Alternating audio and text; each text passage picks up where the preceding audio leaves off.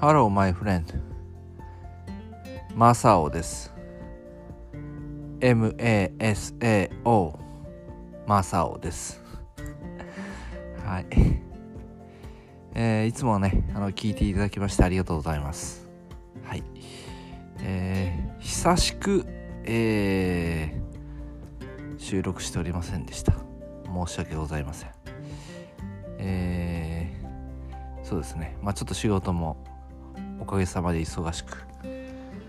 えーまあね、あと、なんかね、いろいろバタバタしててね、ちょっとし結構ね、空いてしまいました。もうね、えー4月も終わろうとしています。もうね、5月です。早いですね。えーその間、えーまあ、前回からね、今日まで、まあ、いろいろとありました。えーまあ、今日のテーマはね、えーラジオというところで、はい。なんと、マサオですね。人生で初めて、えー地方のですね、え FM 番組に、えー出演しました。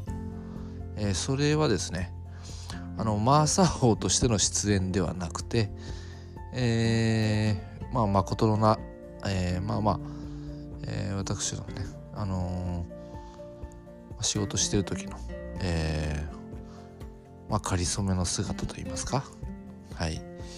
まあ、会社のね、代表してる立場で出演しておりました。で、話したた内容はね、えーまあ、なんだろう。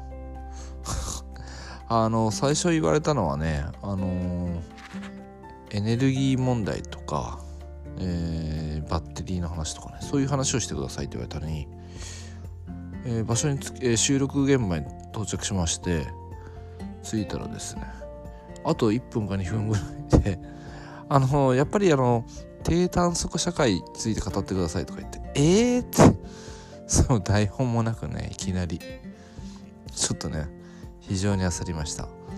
えーマーサオはね、基本的に、えー準備をしっかりする、えー人間なんでね、あのーまあ話の展開をこういう風に話そうと思ってたんですけど、えーそういうね、えーアクシデントといいますか、えー変えられると非常にね、えー困ってですねちょっと緊張しました。はい。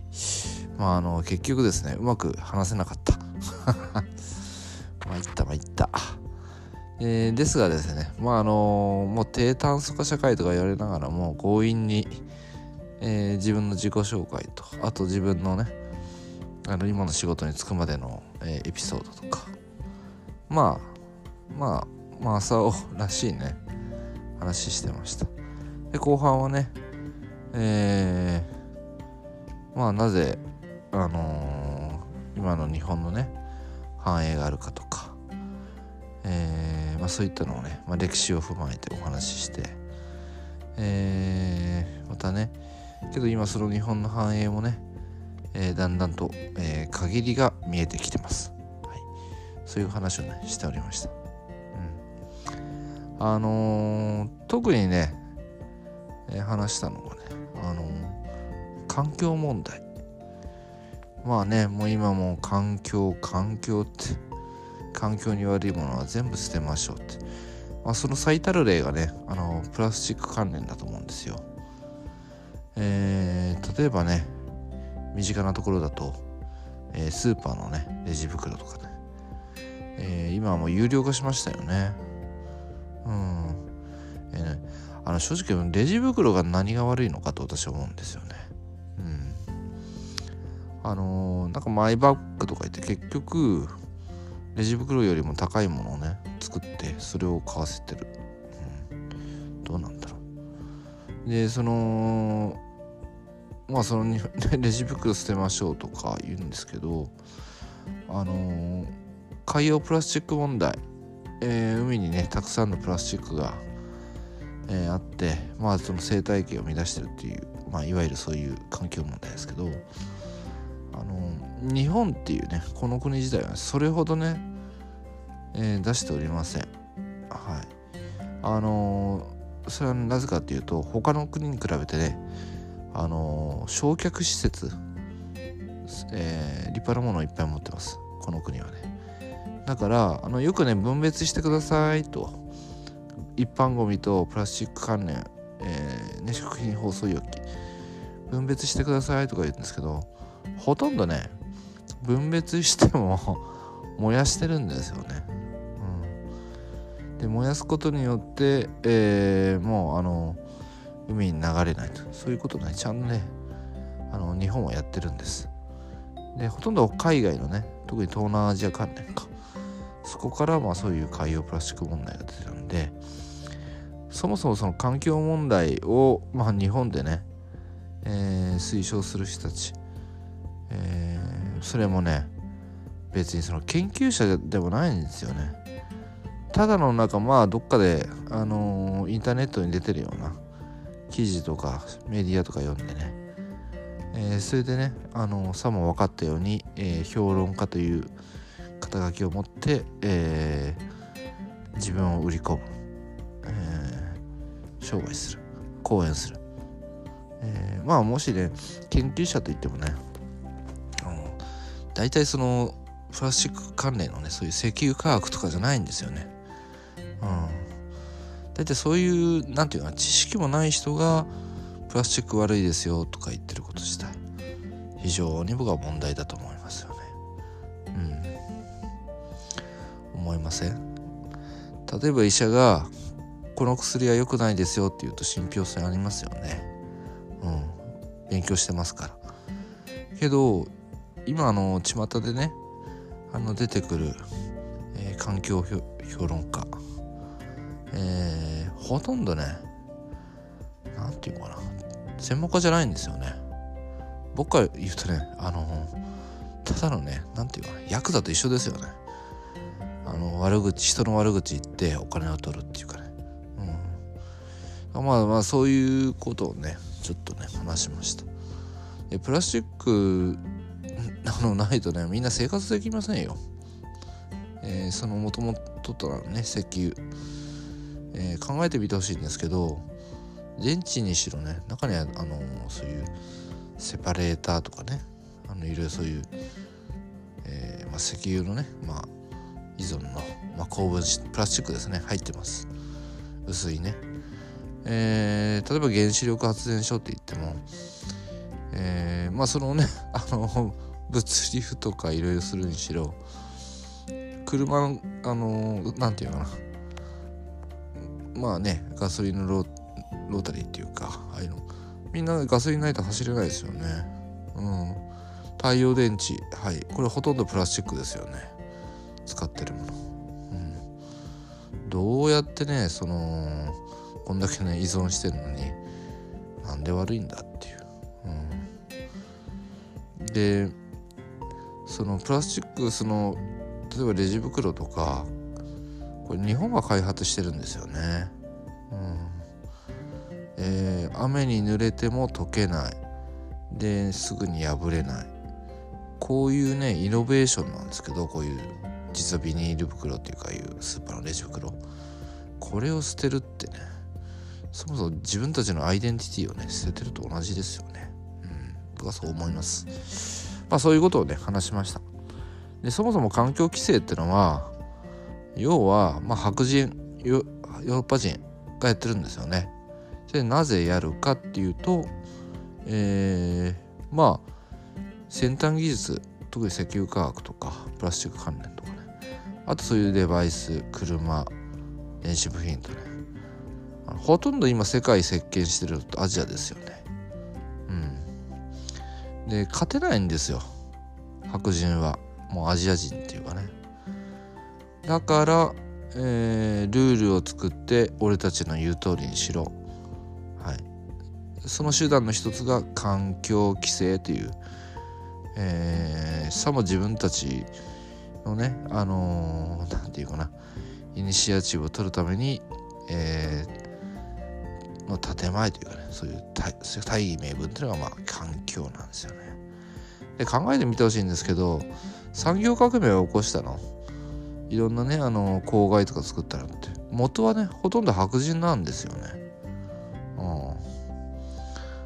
ん。もう何を言ってるんだと思いますよね。でそれをもうその他の国にも強要すると。で要は彼らの言う通りにしないとも物も売れないとかね。うん。むちゃくちゃですよね。まあ唯一ねそれに抵抗してるのはま中国とか。えー、まあヨーロッパじゃなければアメリカとかね。うん、まあ、彼らの方はねある意味何て言うかな。あのまともっていうかね。うん。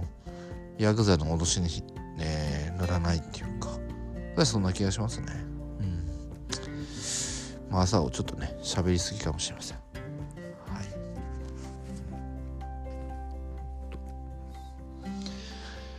まあそんな感じでね喋りました。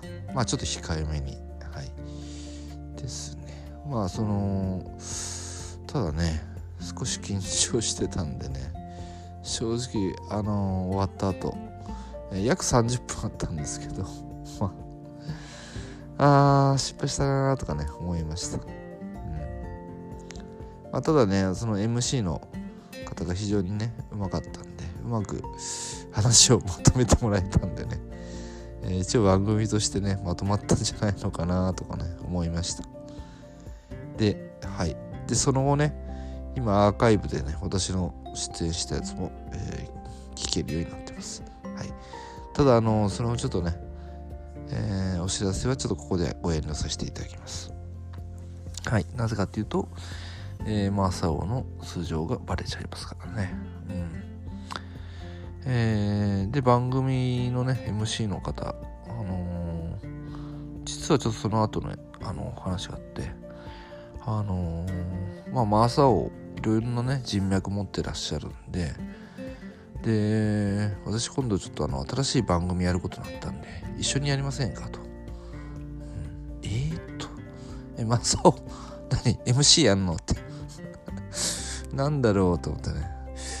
まあけどまあえー、会社の代表としてねいろいろ、まあ、リーダーとして考えるにあこれはねあのー、来た球はねまずは打ってみようと挑んでみようというまあそういうねあのー、王様なんでね、えー、実は来週ねちょっとその打ち合わせを行い場合によって、えー、マサオ初のね冠番組。ああそれはねマサオじゃなくてえー、まあ、えー、素顔のマサオですけどね、うん。はい、でやるんじゃないのかなとやりそうな、えー、勢いでございます。はい。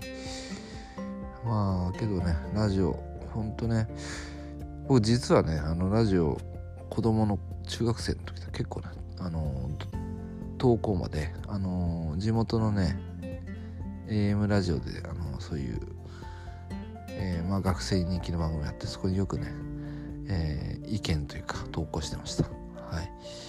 でラジオは大好きであのラジオのいいところってあのーテレビだとねもうある程度こういろんなねあの世界観っていうのがクリエイターの方で作られているんですけどラジオって音しか聞こえないんでねあのー、そこから聞こえてくる音楽とか、えー、お話とか聞くとあこういう人なんじゃないのかなとかね。あ実はこういうことがあるんじゃないかなって、ね、結構ね想像力を膨らましてくれる、えー、そういったねえー、僕にとっては、えー、子供時代は、え、魔法のアイテムだったなと思います。はい。まあ、ラジオからねたくさん新しい、え知らない曲を教えてもらったり、はい、あとはそうですね。私あの実はその NHK のですね青春アドベンチャーというね毎平日かな？まあ土曜日までか。えー、毎日10時半から11時まで夜のねあのそのまあラジオドラマを聞くのが大好きで。あの結構ねハマりましたねっていうかまあ今でも時々その時間帯ラジオつけるとねちょっとつい聞いてしまいます。あのー、いろんなね名作とか最近はまあちょっと若者向けの、まあ、基本的にはねあの何て言うかな角川ライトノベル系のねそういうちょっと軽いタッチのものをラジオドラマでする時あるんですけど時々そのまあえー、まあ、有名な作家のね書いた小説を元にした、えー、ドラマっていうか脚本のものがあったりとかしてね。結構ねそれがあの まあ勉強になるっていうかね。あいい話だなとかねいつも聞いていました。はい。だからあのー、結構僕なんていうかこう脚本みたいなものとか文章とか書くんですけど結構その当時ラジオドラマで聞いたあのー、作りっていうかね結構ね参考にしてましたね。その場の持たし持たせ方とかね。うん。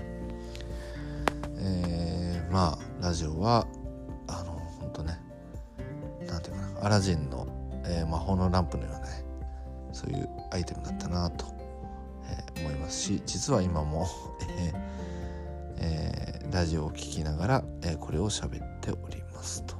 はい。まあ、特に好きなのはね僕は結構あの深夜の NHKFM の深夜のね、えー、ラジオ宅急便っていうのがね好きで、えー、なぜ好きかっていうとあのー、まああの、まあテーマあってそのテーマにあのリスナーの方が投稿するんですけどまあいろんなね年齢の方が、え、書いててね僕結構好きなのが結構高齢の方、えー、60代70代とかの方がね自分の青春時代を思い出して、えー、こういうことがありましたとかそういうエピソードをね紹介されてあのるんですけどねそれを聞くのが結構好きであのあこういう物語があったのかなとかね考えるとねすごくねあの胸にジーンとくるっていうか 結構好きなんですよ。うん、あいつもそういう話ばっかじゃないんですけど時々はなんか著名な方が出て自分のえー、生い立ちとかそういう話もしたりもする時も回もありますしですね。まああとはねすごいやっぱその60代70代の方とかも、えー、リスナー対象であるからかまあ結構古い音楽かかってきたりとかね。はい。あのそれも結構ね好きなんですよね。あの、まあ、4 5 0年前のね当時流行った音楽聴いたりとかするのもね、え、私も好奇心が強いんでね。そんな感じでラジオはあの好きですね、はい、テレビとラジオっていうとやっぱラジオ派かな。うん。ですね、まあ、最近はねあの昔は何て言うかなラジカセとかそういうのがないと聞けなかったんですけどあのインターネットの普及によってあのラジコっていうねインターネットを介した、えー、ラジオ視聴でねあのできるようになりましたし便利な時代になりましたよね。でまあ先日その私が出演したラジオのね MC の方も言ってたんですけどこのままいけばねラジオはなくなっていくんですよとそういう風な、えー、位置づけですと。うん、けどそのやっぱこのラジオも今までなかったのってそのアーカイブがなかったんで私はそういうのをやろうと思ってますと。例えば50年前例えばパナソニックの創業者の松下幸之助の生の声とかねそういうのを聞けたらいいと思いません？と。うん、今日ねあのー、マサオとお話ししてマサオがもしかしたら50年後100年後にはねすごい社長さんになってるかもしれませんと。その記録をねここで残せたら素晴らしいことだと思いませんかと。そこに私はね需要があるってまあ私から言うとですねまあそうだな。その100年後までそのそもそもインターネットとかそういう今のね何て言うかな。メモリー機能なんなんかメモリーシステムっていうのかな。うん残ってんのかなとかねちょっと思ったりもしますけどね。うん。はい。まあそんなところで、えー、今日はね、えー、ラジオの、えー、私が出演したっていうえー、話から始まりまして、えー、私が、えー、抱くラジオへの 思いとかね、うん、うん、そうですね。あるいはまあね ラジオのこういうとこがいいですよとかあとラジオの未来。そういうのをねちょっとね語らせていただきました。はい。えー、ちょっと久々のねラジオでちょっと話あのうまく話せなかったかな。どうかな。うん。まあ今日はこんな感じです。はい。それではえー MASAO マサオ伝説でした。はい。今日も最後まで聞いていただきまして、えー、ありがとうございます。ではまたね。